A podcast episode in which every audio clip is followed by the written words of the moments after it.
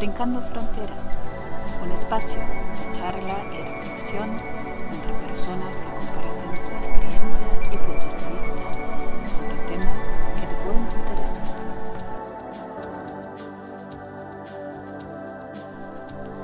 Hola, bienvenidos a Brincando Fronteras.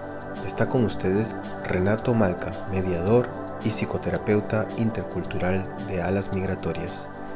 El tema que trataremos hoy es malestar ético y desgaste emocional en profesionales que trabajan en la intervención social y ayuda humanitaria. En esta ocasión tenemos el placer de tratar este tema junto a Carolina Zanoria. Ella es psicóloga clínica social especializada en intervención psicosocial. Desde hace siete años trabaja como coordinadora en el área de atención de inmigrantes y refugiados de la Cruz Roja de Málaga. Bienvenida Carolina, ¿cómo estás? Hola, buenas tardes, encantada de estar contigo Renato y, con todas las personas que, te escuchan y te siguen. Eh, más bien yo encantado, especialmente con esta experiencia, más que todo no solo profesional, sino personal, ya que tú también vives o has vivido la inmigración, pero aparte compartir esa experiencia personal con la profesional es muy interesante pues eh, llevarlo aquí y especialmente en estos espacios, ¿no? Mm, dime, cuéntanos tú, ya que eh, estaba mencionando que tú trabajas en esta área que está especializada en inmigrantes y especialmente en refugiados, con ah, ya algunos años, ¿no? Atrás no solo estos siete años estás de coordinadora, pero ya tienes casi 20 años, me contabas que vienes trabajando en esta área. Dime, ¿cómo es tu cotidiano en este trabajo de apoyo y acompañamiento a personas refugiadas allá en Málaga? ¿Cómo es? Ay, cómo es, qué difícil definirlo porque mm, suele ser una práctica poco estandarizada. Eh, cada día, aunque hablábamos contigo del poco control de la agenda que una vez se puede tener, ¿no? Porque a mm. pesar de, evidentemente dar cobertura y, atención a, las personas, también trabajamos en un doble escenario, como yo digo permanentemente, que es eh, trabajar con las personas inmigrantes o refugiadas y también trabajar con los equipos y personas y profesionales que atienden a estas personas. ¿no? Entonces, en este doble escenario de, intervención, eh, se va calibrando el día a día en función también de, las atenciones programadas que tenemos, porque evidentemente hay un programa de consulta en mm. atenciones individuales, de pareja o familiares, dependiendo la, la composición familiar de estas personas que llegan a, nuestra ciudad, o bien si hay alguna urgencia, hay algún evento o incidencia, por llamarlo de alguna manera, alguna situación no programada, pues tenemos que también estar permanentemente activándonos a, dar cobertura a esa incidencia o bien al equipo que la haya atendido. ¿no? Por poner un ejemplo, esta misma mañana eh, Hoy es miércoles, ¿verdad? sí. Ya me incorporo a mí. Digo, hoy es miércoles porque a veces tenemos la sensación de, ir viviendo en un tiempo, si me permites, paralelo, ¿no? La cronología. Así es, así es. La cronología va por un, por, un, por un tiempo y espacio y la labor y, la, y el trabajo va por otro. Pero bueno, sin ir más lejos, hoy miércoles, yo me incorporo a, a mi trabajo alrededor de las siete y media, ocho de la mañana y una compañera me, informa a primera hora de la mañana que, bueno, que la noche anterior había habido un, un, incidente con una persona en uno de los recursos residenciales que tenemos y, y bueno, había sido un, suceso un poco desagradable, un intento de suicidio y, el equipo que había estado presente, o en este caso un solo, un solo compañero que está de noche, ¿no? en la guardia o turno de noche, había presenciado esta situación y estaba bastante afectado, ¿vale? Sobre todo porque era una persona que quizás no tenía mucha experiencia o, sin ir más lejos por ahí también... Eh, más que la experiencia, era como, bueno, una persona joven eh, que estaba afectado por la situación. Entonces, organizamos a la vez que la, atención a esta persona y la derivación a salud mental, bueno, y todo, todo el dispositivo que se pone en marcha también atenderá a este compañero que contenerle, ¿no? Desde la emoción y desde, desde el análisis de lo que había pasado para que él también pueda desactivarse y en estas próximas horas no desarrollar ninguna sintomatología que no sea esperable, ¿no? A, a estar asistiendo a alguien que ha tenido un episodio autolítico o, en este caso un, intento ya más estructurado, ¿no?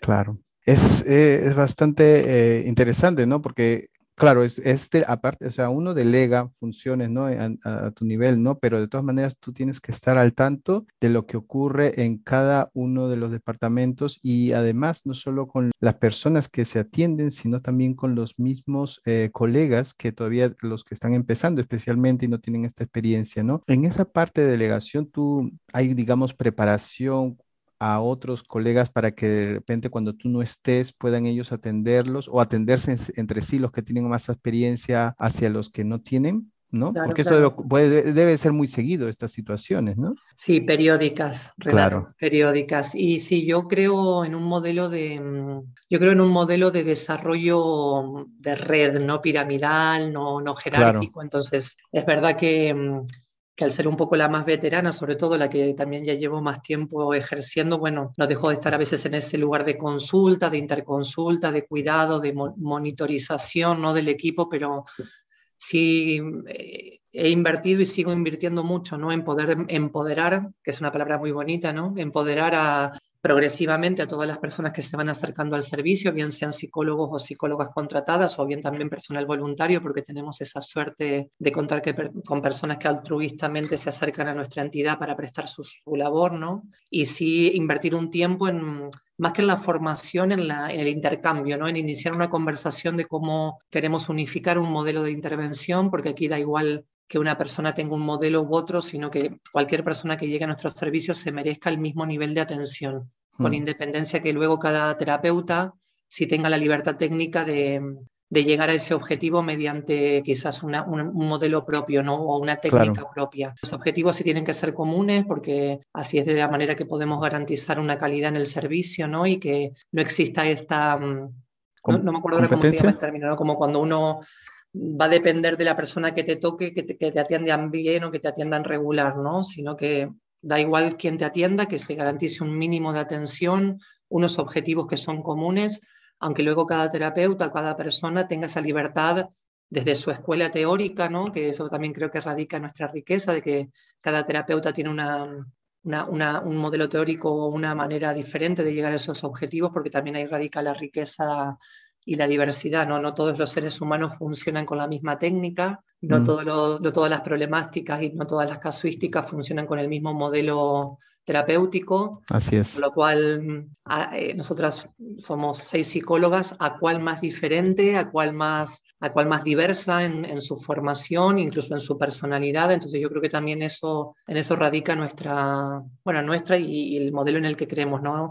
Cuanto más diverso sea, mejor para poder llegar a, a más perfiles o diferentes casuísticas. Claro, esto es una potencialidad, ¿no? dentro de su grupo, ¿no? Este recurso, ¿no? Que tienen y genera esa diversidad, eh, más potencia en el trabajo, aprender uno del otro también, ¿no? En este transcurso de tiempo, me imagino. Y yo, escuchándote, vuelvo al chico, por ejemplo, en este caso que no dices este miércoles que has estado ah, un poco tanto atendiendo a la persona que estaba queriendo atentar contra su vida, como al muchacho que estaba atendiendo esta situación pues yo me remonto en tu persona, ¿cómo fueron tus primeros años? ¿Te encontraste ante una situación así, parecida? ¿Qué hiciste? ¿Cómo lo observaste? ¿Qué te preguntaste? ¿Me quedo? ¿Me voy? ¿Dudaste? Qué bueno. Yo creo que todos los que nos dedicamos a, alguna ciencia de la salud o, en este caso también humanitaria, más de una vez nos cuestionamos, ¿no? Eh, ¿Qué pasaría si hubiera elegido otra profesión? O, o qué lindo sería si fuera, eh, con todos mis respetos, ¿no? Pero por ello, eh, si tuviera un huerto y me dedicara a vender, o sea, profesiones quizás de una menor complejidad en cuanto a, a la asistencia, ¿no? Y, y, más de un día sí, porque a veces son eso, es muy, muy temprano en la mañana y estamos gestionando una realidad tan complicada y tan, tan terrible, ¿no? Eh, entonces, mis primeros años, yo me recuerdo mm, como una persona muy apasionada, entonces a medida que ya pasaron casi 20 años de ejercicios, no me ha bajado el nivel de pasión. Yo creo que eso es como, yo pensaba que eso iba a ser quizás conforme a la edad, también que iba a bajar un poco el nivel de, de pasión por lo que hago y, y no. Eh, y al principio me recuerdo como muy apasionada y, y, enfrentándome a situaciones complicadas, pero siempre intentando buscar la ayuda o el apoyo en,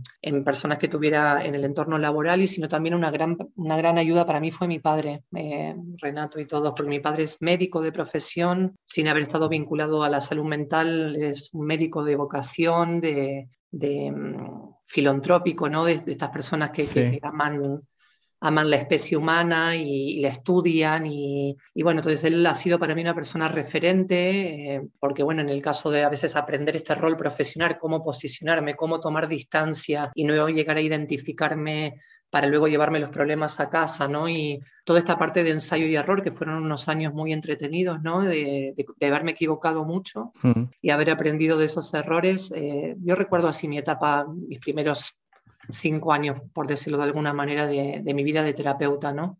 Eh, pero bueno, hoy con 20 años, que estoy en este año un poco de aniversario, me sigo equivocando mucho. Y el haber perdido el miedo a equivocarme, yo creo que una de las, una de las cuestiones de la madurez también, ¿no? Eh, que es algo tan bonito, ¿no? Cuando uno se va haciendo mayor y, y, aunque la parte estética vaya por un lado, la parte funcional va por otro, ¿no? Lo digo porque, bueno, envejecer a nivel estético tiene sus connotaciones, ¿no? Y más para las mujeres a veces eh, hoy en día, ¿no? Pero el envejecer a nivel funcional tiene que ver con, con ya perder miedo, por ejemplo, al error, ¿no? ¿no? No estar tan nervioso o tan nerviosa por equivocarme, sino reconocer y aceptar mi vulnerabilidad, ¿no? Y, y dentro obviamente de un margen, medir el margen de error para, bajo ningún concepto intencionadamente hacerle daño a nadie con alguna intervención que no salga bien, ¿no? Pero dentro de que sea un margen de error permitido, no tener miedo a equivocarme, no tener miedo a ser vulnerable, abrazar mi vulnerabilidad y, y mi imperfección es algo que creo que también me ha ayudado ya en una segunda etapa, porque pero esto es parte del equilibrio también, ¿no? Porque hay que sentirnos en cierta manera vamos a en este sentido, vulnerables a que no conocemos todo y que podemos tener pequeños fallos dentro del margen de error. Um, vamos a cuidado, ¿no? El cuidado. Y creo que la experiencia nos lleva a tener más que todo el cuidado, ¿no? A tratar las cosas no a la ligera de repente, ¿no? Mm. Y poderlo revisar varias, varias veces y ahí ya decir, bueno, esto creo que va así. Por supuesto. Y la importancia de, del contexto, ¿no, Renato? Porque yo he trabajado en ambientes en ambientes y en, entornos laborales y profesionales eh, desde muy sanos hasta muy tóxicos, ¿no? Con todas mm. las con todas las gradientes que, hay en el medio, ¿no? Y es verdad que le, reconocer la importancia de, un liderazgo, ¿no? Y, los efectos tan importantes que hay cuando hay una ausencia de liderazgo o hay un modelo de liderazgo que no sea ético o no mm. sea estratégico, ¿no? En, términos de, los ámbitos de ayuda humanitaria e intervención social, qué importante es tener eh, tanto a nuestro lado como por encima o por debajo personas talentosas que, fomenten la cultura del error medido, ¿no? Que fomenten la, pasión y que fomenten la ética profesional que nos caracteriza de otro tipo de, sectores por poner un ejemplo, como la banca o, sectores mm. empresariales o otro tipo de sectores que se mueven más por otro tipo de objetivos, donde el rendimiento y el perfeccionismo y la explotación eh, a todos los niveles eh,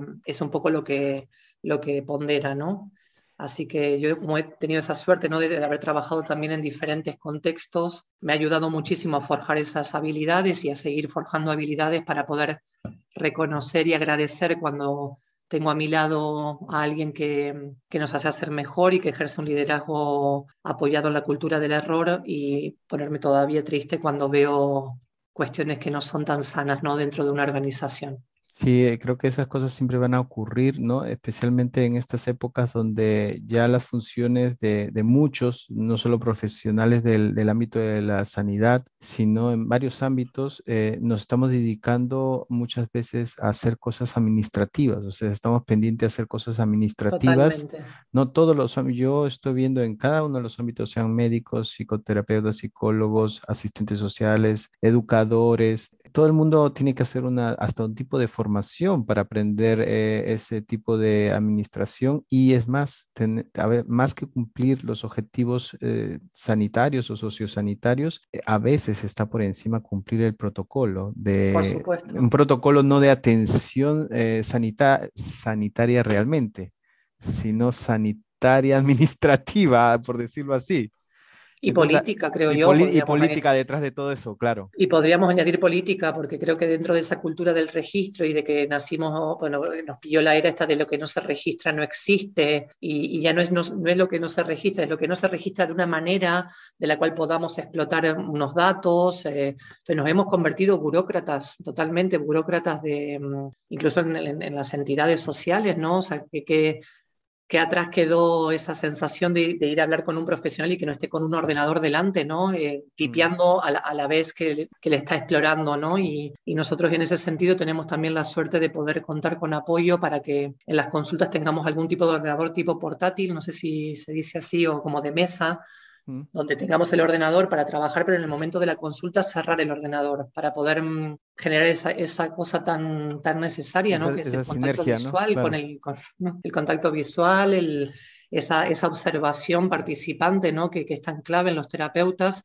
y que no la tengamos que hacer mediatizada con, con un ordenador a la cual, aunque luego represente un doble trabajo, porque luego hay que transcribir la sesión o hay que, o hay que apuntar una serie de objetivos, pero qué, mm, qué regalo se ha convertido en que uno pueda estar con un ser humano mirándose cara a cara, sin mediación más que el uno y el otro. Eso, eso es fantástico y qué bueno que en tu espacio todavía se mantiene eso ustedes, por ejemplo, se da la posibilidad, por ejemplo, muchos espacios terapéuticos, eh, para que evitar eso, por ejemplo, se graba en un espacio especial, ¿no? Con autorización también de los, de los clientes, se graba y esto hace que tú puedas trabajar normalmente y puedas después revisar tu material también, ¿no? Claro. ¿No? Entonces eso ayuda bastante, pero mm, no sé si hasta qué punto eso vaya todavía a ser permitido, ¿no? Con tantas barreras que existen también, ¿no? Hay supuestamente más avances tecnológicos, pero más barreras en el trabajo, ¿no? Eh, de directo con las personas. Y, lo más interesante que tú decías que, por ejemplo, en tu espacio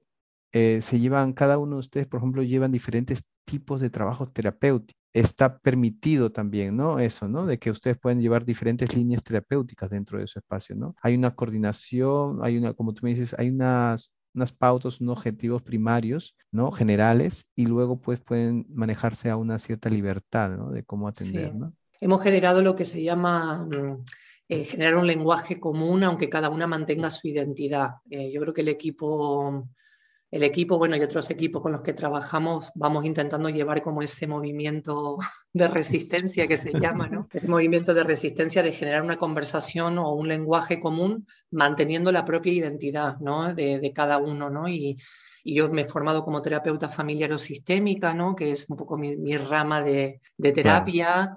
Em, tengo otras compañeras que son más de la rama cognitivo-conductual, otra que es de la Gestalt, otra que es, eh, es arte terapeuta. Eh, entonces, bueno, cada una va imprimiendo, de alguna manera va imprimiendo el, alcanzar el objetivo terapéutico por una vía diferente también, ¿no? Entonces, cuando hemos tenido algún caso ya y tal, decimos, bueno, creo que a esta persona le vendría bien este tipo de técnica, ¿no? Y tener, y poder ir al almacén, como yo digo, ¿no? Y poder ir al, Claro, claro. E, es, eso es una de las cosas también, aparte de la atención, la parte más bonita, ¿no? O sea, el espacio que tienes con tus colegas y compartes todo esto, ¿no? El, compartir cómo puede ir el caso, cómo puede avanzar, qué, qué es el modo de intervenir, luego con la supervisión también, ¿no? Esto es lo fantástico y ojalá que no se pierda esto, porque claro, sería un modo también de, de presión, ¿no? Hay que, hay que valorar que todavía existe, ¿no? Pero tú comentabas que encuentras también que hay momentos que uno puede vivenciar situaciones de presión. No sé si toda esa presión venga desde arriba, porque claro, la presión viene siempre, también puede venir de abajo, porque la cantidad de personas que tenemos que atender, ¿no? Aumentan la cantidad, se quieren también eh, que esas cantidades entren en un número de personas atendidas para que alguien comente y diga, hemos atendido a cierta cantidad de personas, pero no hablan de cómo se ha atendido ni a dónde están dirigidas posiblemente. ¿Te has encontrado con estas situaciones?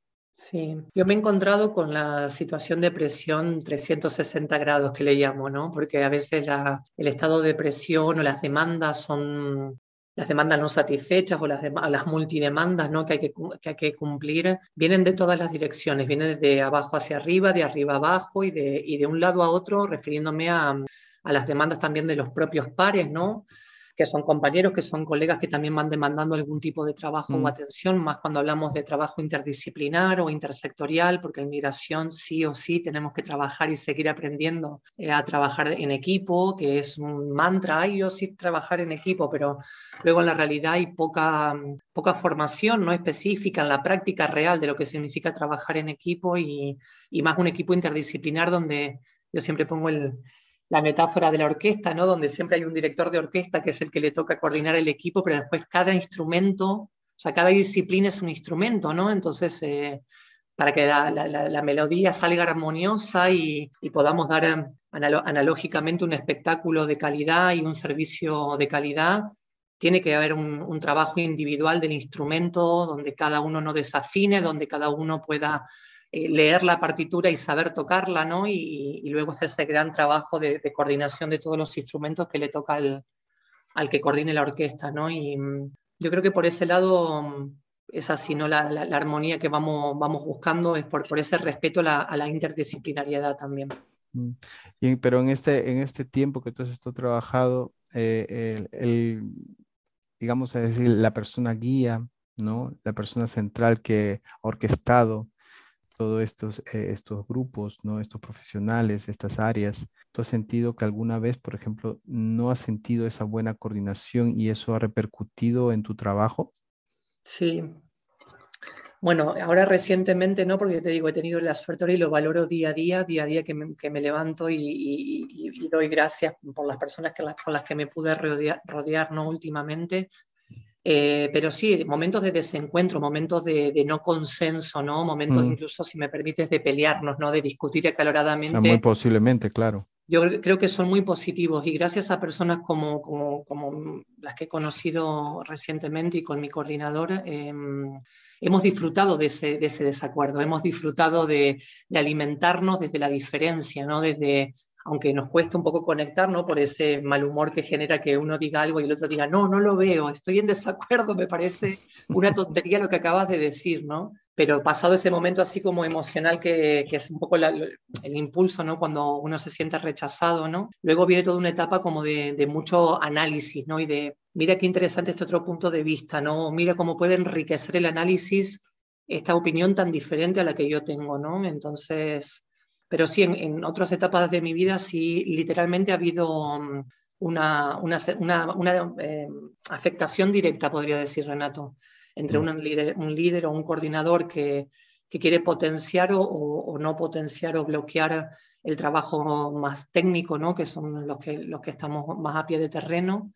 Y sí, en ese sentido ha sido momentos donde la parte de conciliación personal y profesional ha, sido muy difícil también por ese motivo. Sí, sí, no, hay que saber mantenerse porque desde un inicio, esta etapa, ¿no? Uno, bueno, creo que en una entrevista o en dos o en tres no podríamos tocar un poco todas las impresiones que uno tiene. Yo también vengo del área psicosocial, en, Perú también eh, se llama psicocomunitaria, ¿no? Es bastante diferente, ¿no? Desde un inicio, ¿cómo, cómo empiezas? ¿no? Te empieza, eh, llegas a un lugar totalmente sin conocimiento de cómo es el espacio, ¿no? Cómo es y tienes que hacer un análisis situacional del espacio para aprender. Y ahí tenemos pues en Latinoamérica, ¿no? Tú también que vienes de ahí, mm, bastantes lugares para visitar, para ver, para aprender, ¿no? Muchas veces tú del lugar donde tú vienes no es nada cercano a esa realidad, a pesar de que estás en el mismo país o en la misma ciudad, ¿no? Mm. Pero creo que en el transcurso de este tiempo, desde que un, desde el inicio que tú empiezas este tipo de trabajo, creo que te encuentras con estas situaciones, no tanto por cuestiones, eh, vamos a decir, burocráticas, políticas o administrativas, como la misma experiencia en el mismo trabajo. Ahorita lo que acabas de comentar, ¿no? Por ejemplo, cuando no están de acuerdo a una forma de, intervenir y una persona se puede sentir, digamos, afectada cuando no le aceptan su forma de trabajo, ¿no? Habría que ver, ¿no? En esos momentos si uno, cuando en una autorreflexión, eh, analiza acerca de qué me está pasando. ¿Por qué me, por qué me afecta tanto, ¿no? Entonces, casi, casi, casi, es como un, un análisis o un, un, grupo terapéutico, ¿no? Totalmente. Interesante. Porque el autoconocimiento creo que es una herramienta fundamental para las personas que, que estamos en esto, Renato. Yo creo que la persona, ya no, ya no digo solo que invierta en terapia, que, que, que por supuesto, que debería una persona adentrarse en un proceso de autoconocimiento y yo diría indeterminado. Yo ni siquiera diría, bueno, unos años de terapia o unas cuantas sesiones. No, no, yo creo que. No, no, no. para nada. No, tiene que ser indeterminado y yo, yo, le daría la misma vida útil que, que la vida profesional, ¿no? Eh, porque es, una, es un constante revisarse porque cada paciente, cada persona, cada casuística dispara en nosotros un sinfín de emociones que, alteran evidentemente nuestros pensamientos, que esos pensamientos a su vez alteran nuestras decisiones. Entonces, si eso no está en permanente revisión y en que uno también pueda reconocer sus propias limitaciones como personas, sus propios estereotipos, sus propios juicios. Volvemos a hablar de la, de la, vulnerabilidad que hablábamos antes, ¿no? Y de la imperfección, ¿no? Entonces, si eso no se hace de manera periódica y, y en un contexto de seguridad, creo que esa persona dudo que, que a lo largo de su vida útil como terapeuta no vaya a tener más de una crisis a nivel identitario o que tenga serios problemas en su ámbito profesional o ya ni que hablar en su ámbito personal. ¿No? Que, que, también eh, los terapeutas y los tal somos, además de X roles que desempeñamos en alguna entidad o en la consulta privada, también somos hijos, hermanos, padres o madres, amigos, amantes. Entonces todo eso también va, va en un batiburrillo que... Como decía, el hombre, es como decía el hombre elefante, ¿no? Soy un ser humano. Con, con muchas caras, con muchos roles. Claro, claro, claro que sí. Y, claro, en, esta, en este ámbito, pues mantenerse es bastante, eh, bastante posible que, que del, como decimos, el síndrome del, de burnout, ¿no? Del quemado, ¿no? Es, es, más constante, ¿no? Si en una oficina pasa, pues me imagino que en este ámbito pasa mucho porque tenemos que conciliar además nuestra vida en el trabajo, que es este tipo de trabajo, y después nuestra vida familiar, ¿no? Pero tú decías que, que has logrado hacer este tipo de separación. ¿Cómo lo has logrado? Mm, a ver, yo creo que mm, al ser profesiones de riesgo, porque nosotros somos profesiones de riesgo, ¿no? Para poder padecer este tipo de situaciones, pero bueno, no somos los únicos.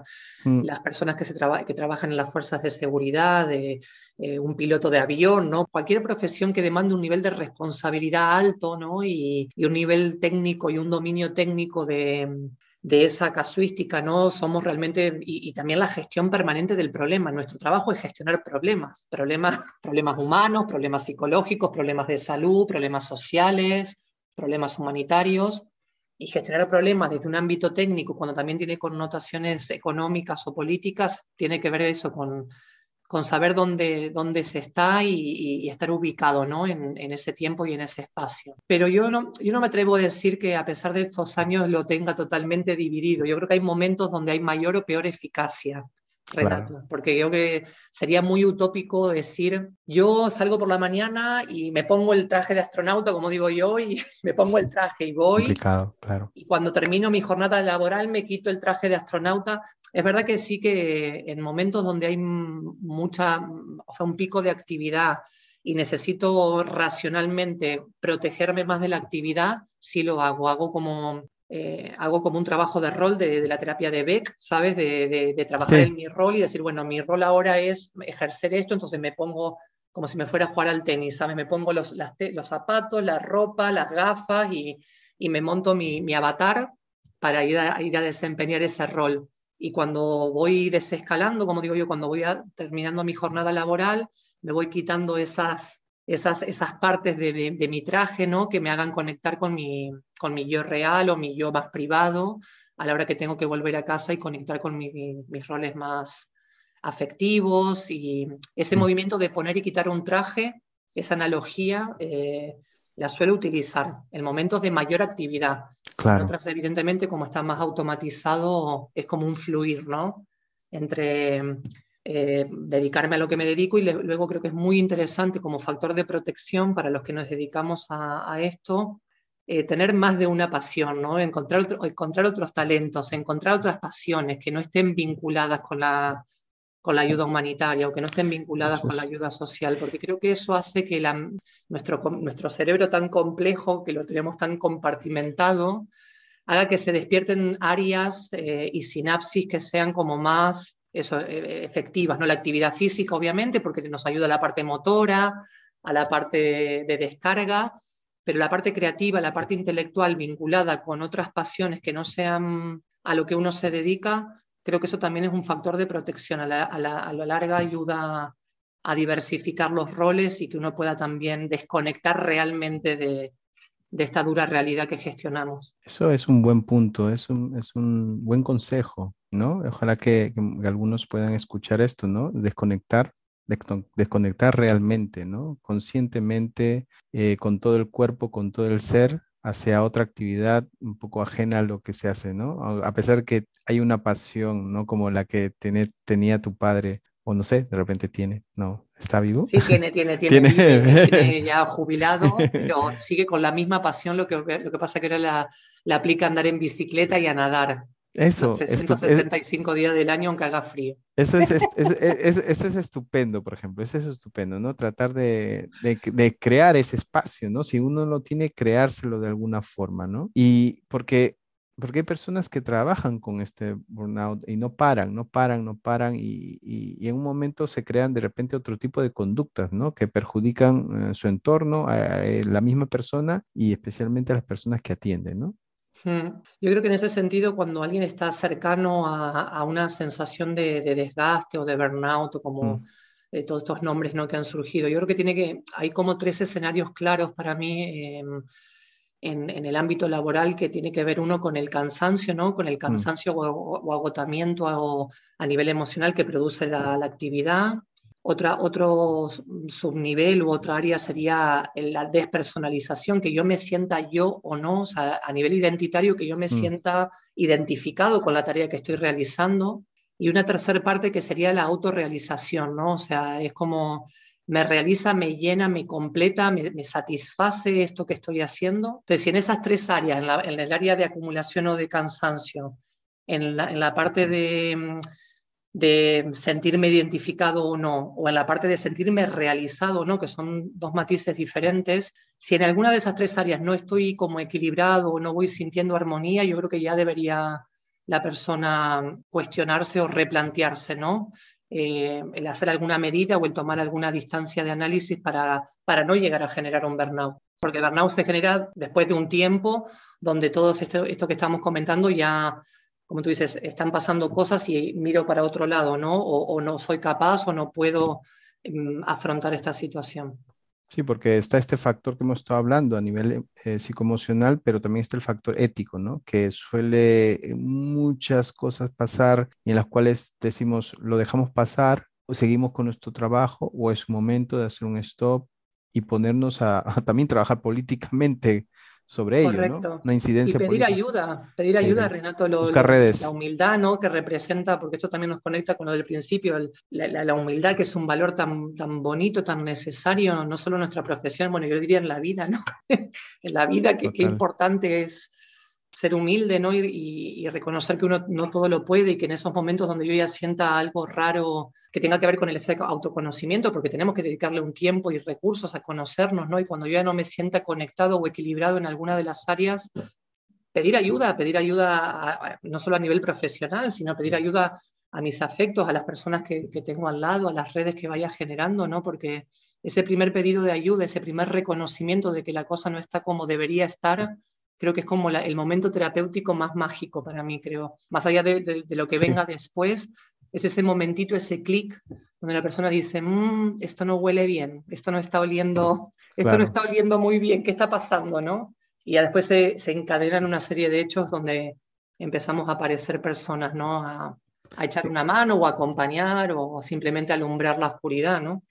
Sí, yo, en ese caso sí es importante trabajar en red porque no se sabe hasta qué punto llegue eh, el tratar de generar también una incidencia política, ¿no? Correcto.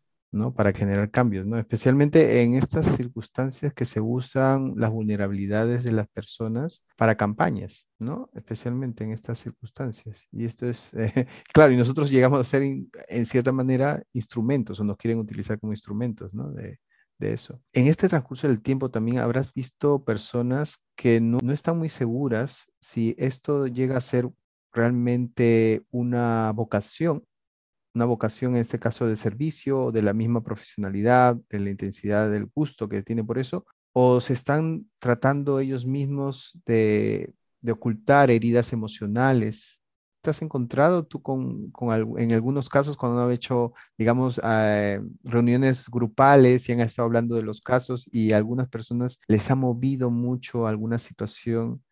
¿Te has encontrado con que de repente una persona ha, ha dicho, oye, sí, eh, algo me está ocurriendo o, o, no sé por qué lo hago, tengo la necesidad de hacerlo, ¿no? Lo que decías de, del síndrome del Salvador o la bendita deuda emocional que tienen muchas personas por hacer cosas. Muy frecuentemente, más, más, más, con más frecuencia de lo que me gustaría, me encuentro perfiles y personas que se han acercado a, que se han acercado a formarse o a, dedicarse ¿no? a, una relación de ayuda por, por ayudarse a sí mismos. ¿no? Eh, yo no creo, es un debate interesante, eh, yo no creo, yo no, no, creo ni soy tampoco, no, tengo esa, esa, visión de decir esto está bien o está mal. Eh, sí creo que es una, es una responsabilidad tan grande la que tenemos cuando tenemos a mí me gusta mucho la frase de Jung de conoce todas las técnicas, domina todas las teorías, pero cuando está frente a un alma humana, sé un alma humana.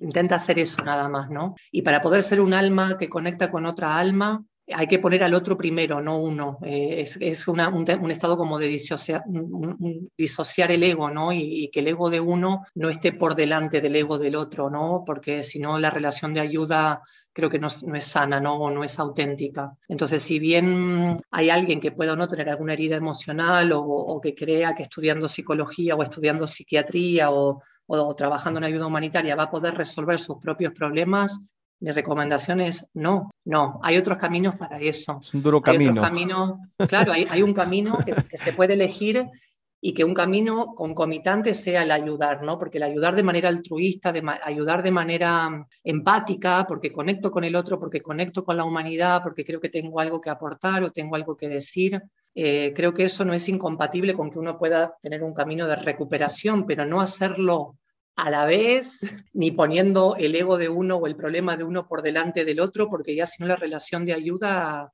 creo en mi opinión, o por lo menos por mi experiencia, Renato, Em, no es una relación de ayuda genuina, es una relación como de ego, de yo conmigo mismo, esto me hace sentir bien y me estoy olvidando del otro, ¿no? Que debería ser lo más importante en ese momento. Esta pregunta me nació como una reflexión que yo me hice en algún tiempo cuando alguna vez me tocó trabajar también en un campo aquí en Alemania y veía yo que, que sí, muchas personas tenían como un doble discurso, ¿no? Lo que manejaban. Bueno, en este caso muchas personas atendidas tampoco entendían hacia dónde se iba porque recién estaban aprendiendo la lengua, pero yo imagino en el caso de que una persona sí estuviera entendiendo lo que está pasando, se daría cuenta que la persona, como tú estás bien mencionando, está trabajando a través de su ego, ¿no? De su propio interés y no de, de la función que debe cumplir de recoger a una persona en condiciones de una vulnerabilidad bastante extrema, ¿no? Pero a veces también las personas ni se dan cuenta, ¿no? Especialmente con esto de la, deuda, de la deuda emocional también. Esto de la deuda emocional tienes que tú profundamente hablar y reflexionar con esa persona si es que quiere hablarlo y te das cuenta que detrás de esa función pues hay, hay esto, ¿no? Sin duda, no, no, no creo, no quiero pensar que hay una intencionalidad evidentemente en todo. Eh, por eso mm. también te decía al principio, yo, mi opinión es es, bueno, invitar a las personas que crean que tengan algún área oscura en la cual trabajar antes de entregarse a alguna relación de ayuda, antes de posicionarse en una relación de ayuda como proveedor de la ayuda. ¿Sabes lo que digo? Como proveedor de la ayuda. Así es creo que es importante revisar desde dónde se, desde dónde se provee la, de la ayuda, ¿no? Y si se provee desde un tema de, del ego, de, propia satisfacción, creo que eso, por lo menos como yo entiendo la relación de ayuda o como a mí me gusta también vivirla, eh, no, no, resueno con ese tipo de situación. Tampoco quiero decir ni que esté mal ni bien, porque bueno, no lo sé. Quiero creer que, que no hay intencionalidad y el que lo hace también de manera altruista, quizás como tú dices, no es ni, ni, ni consciente que que tiene que evolutivamente también dar ese paso, ¿no? De desconectar de su propio ego para poder conectar con el otro, ¿no? Entonces, no sé. Sí, sí, no, y es, es, bueno, no tratando en sí el tema, también se da en ámbitos, por ejemplo, el de las adopciones, por ejemplo. Correcto. En ese ámbito, uff, cuando estás en esos círculos, ves las motivaciones de los futuros padres que se encargarán de estos niños y te encuentras con lo mismo, ¿no? Es como que ah, previamente debería haber un trabajo, deberían pasar como se dice por la técnica de la ventana de Yohari, creo.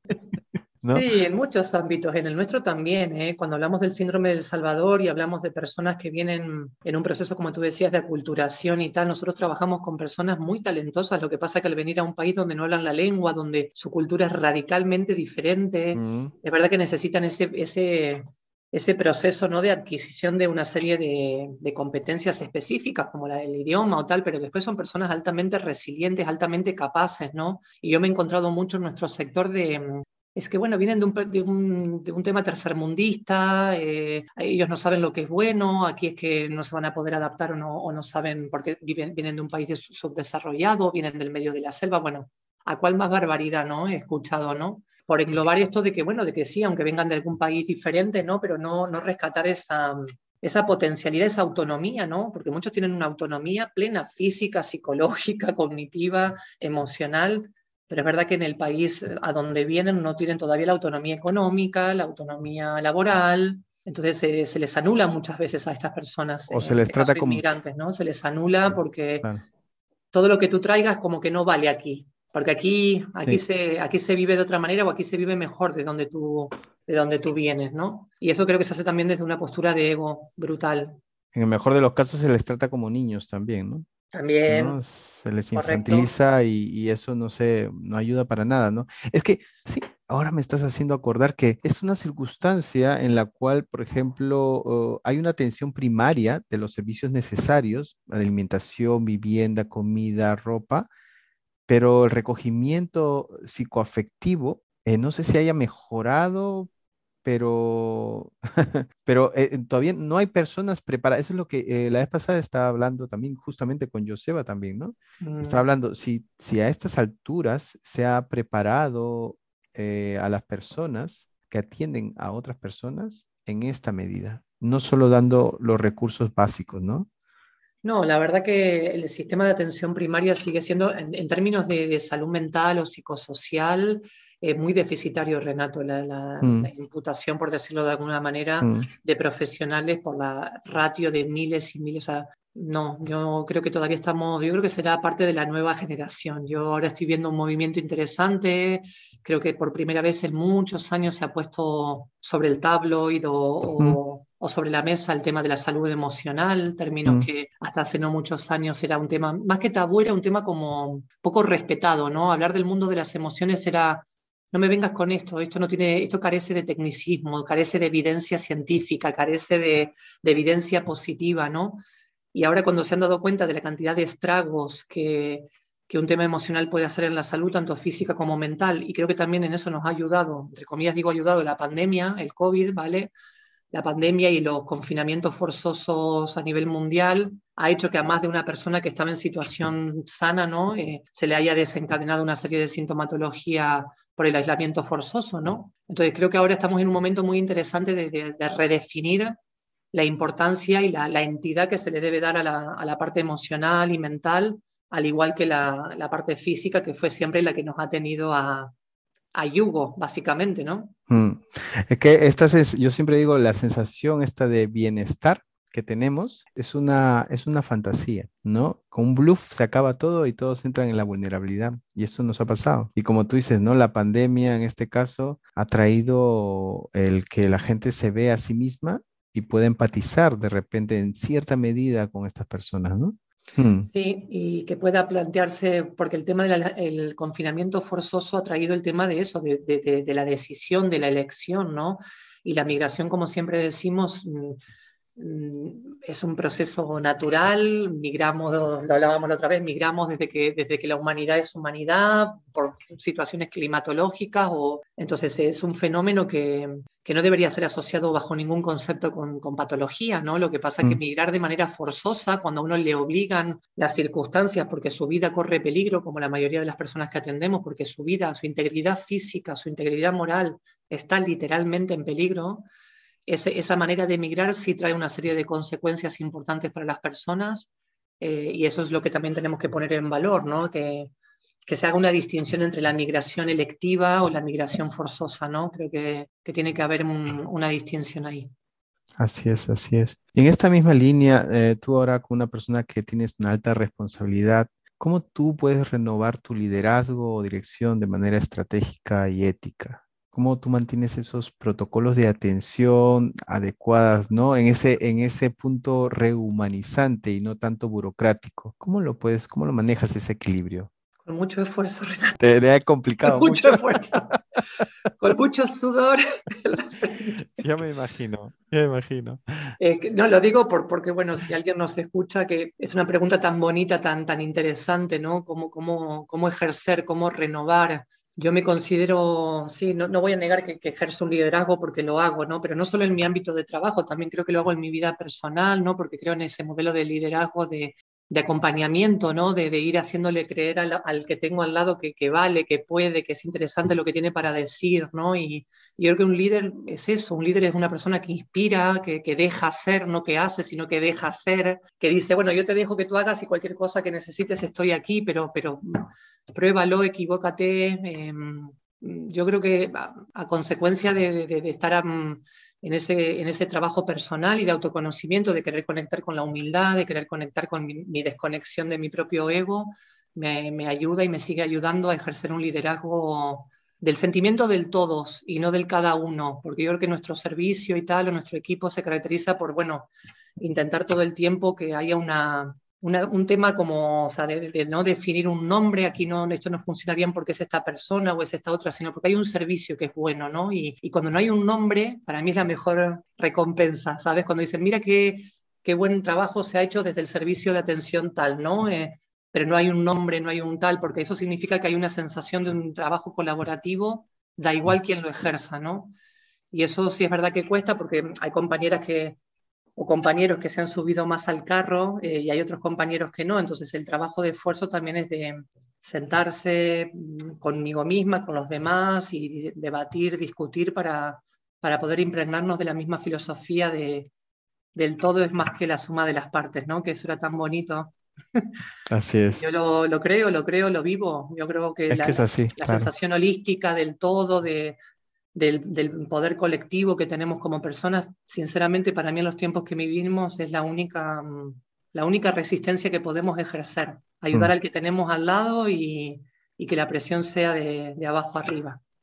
Así es, así es. Mira, y tú tienes muchos años en España, ¿no? Tienes, eh, no sé, 22, 22 años, 22 años. Imagínate que tú en este momento, ah, tú eres de Argentina vuelves a Argentina. Sí. Que es tu país de origen. Sí. ¿Qué sensaciones tú crees que tendrías? ¿Tú crees que vivirías de nuevo una especie de volver a ser como una inmigrante cuando volvieras a Argentina? Sin dudas. Yo creo que las personas que hemos migrado y que, ya la vida se nos ha quedado fragmentada, porque yo creo que eso es un tema que a mí me acompaña también en mi propio proceso terapéutico y de autoconocimiento, la fragmentación, ¿no? Yo creo que es un tema muy interesante también, ¿no? Y, como a nivel identitario yo me, me he fragmentado y, yo creo que me seguiré fragmentando por cómo viene el... Entonces, si, vuelvo, si volvería a vivir en Argentina, que es la tierra que me vio nacer, la tierra que me, que me ha enseñado los primeros pasitos, ¿no? A, yo creo que sí, que volvería a sentirme, mm, no, no quiero decir ajena en, mi propia tierra o un, extranjero en mi propia tierra, no quiero llegar tampoco a ese, a ese estereotipo o a ese cliché, pero sí creo que me sentiría diferente porque mm, si yo hubiera vivido toda la vida en Argentina, sería diferente a lo que soy hoy. Si yo hubiera tenido una vida diferente a la que tengo o a la que he tenido, porque he vivido en Argentina, en España, he podido trabajar en diferentes contextos en otros países, sería diferente. Entonces, mm, yo creo que, sí, que sería, estaría como fragmentada y cuando digo fragmentada no lo digo a nivel peyorativo, ni mucho menos, lo digo a nivel de, de, la diversidad, ¿no? Claro, de la experiencia, de, de ya sentirme yo eh, en tierra, en, en, cualquier tierra, ¿no? Porque en definitiva yo me, me he aferrado y me he enraizado eh, a, este, a esta maravillosa tierra que es Málaga y España también por, por motivos y cuestiones que tampoco lo tenía planificado, ¿no? Y he generado una familia multicultural porque mi marido es palestino y entonces, bueno, ¿qué, qué, cuál, es, eh, ¿cuál es la mezcla, cuál es la mezcla de, de, los seres humanos, Renato? ¿Sabes? Es como... Sí, uno creo que lo, lo acepta más, uno, uno ya es bastante diferente, ¿no? Ah, o sea, eres de, eres de ese lugar, como tú dices, de forma fragmentada. Y como también en tu propio equipo, creo que cada uno eh, aporta en esa diversidad, ¿no? ¿No? Que, es una bonita forma de verlo, creo, y también ah, bastante tranquilizante.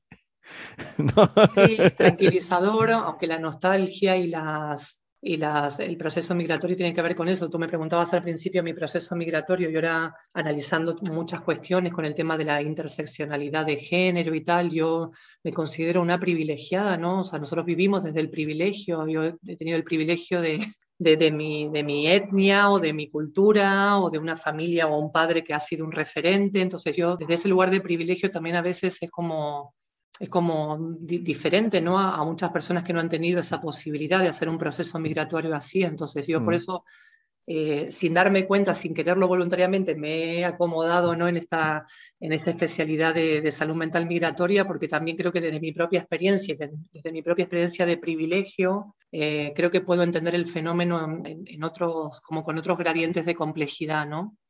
Así es. Eh, eso es. Eso es lo bonito, ¿no? De que uno ya lo entiende de otra manera, no solo lo entiende desde el punto de vista teórico o profesional de lo que ha leído, sino yo la vez pasada cuando estaba leyendo, ¿no? Leyendo, creo que una vez también te estaban haciendo un reportaje y leía que lo vives también en carne propia, ¿no? Entonces, el, esa es otra forma también de, da facilidad también en ese proceso empático con la persona, ¿no? Con la otra, ¿no? En el mirar, mirar en el otro, ¿no? Mirar en el otro y mirar el proceso con, con, todas las emociones que despierta, porque aunque hayamos tenido una serie de privilegios, la nostalgia, el dolor del anonimato, el, el, tener que empezar de cero a, unos niveles, ¿no? El, el, el, sentirse dividido, como te digo, fragmentado, eso también genera un dolor, eso genera un dolor que va a ser un dolor eh, para toda la vida, pero como también dice Joseba en sus constructos y tales, es el famoso equilibrio de, la pérdida y la ganancia, ¿no? De,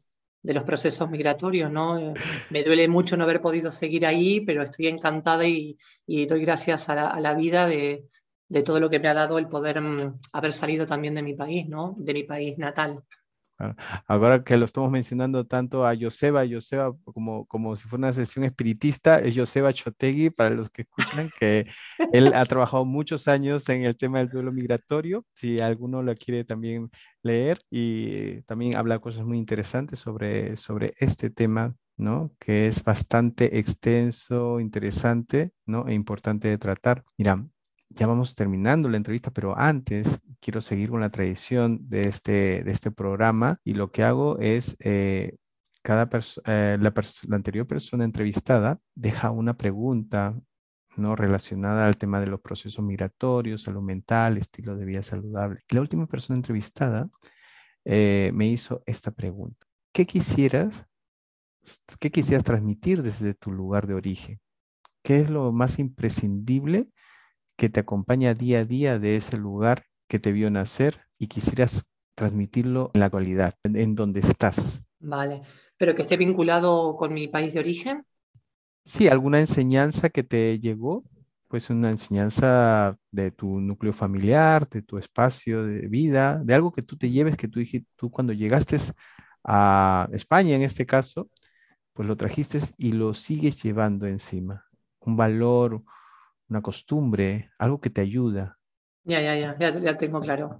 Yo creo que mm, pon corazón y pasión en todo lo que haces. Muy bueno. Eso es. Eso y aparte la verdad. ¿Y dónde lo aprendiste? ¿Y dónde, ¿y dónde lo aprendiste? ¿Algún lugar eh, que tú te venga en la memoria de donde lo aprendiste es eso? Yo creo que es la referencia, tú dices, la referencia de las personas más que de la geografía, ¿no? Eh, entonces, la influencia de mi padre, la influencia de mi madre, la influencia de algunos maestros, Em, que me han, sin palabras, sin habérmelo dicho explícitamente, me han, me han direccionado a conectar con que eso es lo importante, ¿no? Eh, ponerle pasión, ponerle ganas, ponerle fuerza, ponerle motivación, ponerle pasión a, a, cualquier cosa que uno haga durante el día, bien sea una atención a, a, las que, como las que hacemos en nuestro ámbito, o así sea regar mi pequeño huerto que tengo en maceta, porque no tengo tierra, pero tengo maceta, entonces tengo cuatro tomateras y, tres brócolis y entonces, bueno, quitarle las hojitas con pasión y, ponerle pasión a todo lo que hacemos en el día a día, Renato. pero tremendo clima que tienen en Málaga. Ahí crecen los tomates. El maceta, pero con buen clima. bueno, y en esa misma línea, ¿tú qué pregunta le harías a la siguiente persona entrevistada? Y bueno, por seguir en la línea de la pasión, porque al final creo que ha sido una, si hacemos una nube de palabras, ha sido una palabra frecuente en, nuestro, en nuestra conversación tan agradable que hemos tenido, eh, le preguntaría a la persona entrevistada cuál es su pasión o cuáles son sus pasiones, porque bueno, por ahí tenemos la suerte que sea más de una. ¿Cuál es mm. tu pasión o cuáles son tus pasiones? Eso le preguntaría a tu siguiente invitado o, invitada. O, o, en ese mismo, ¿cuáles son las pasiones que te hacen desconectar ¿no? ¿Cuáles son las pasiones que te hacen desconectar de tu principal avatar? Ahí está.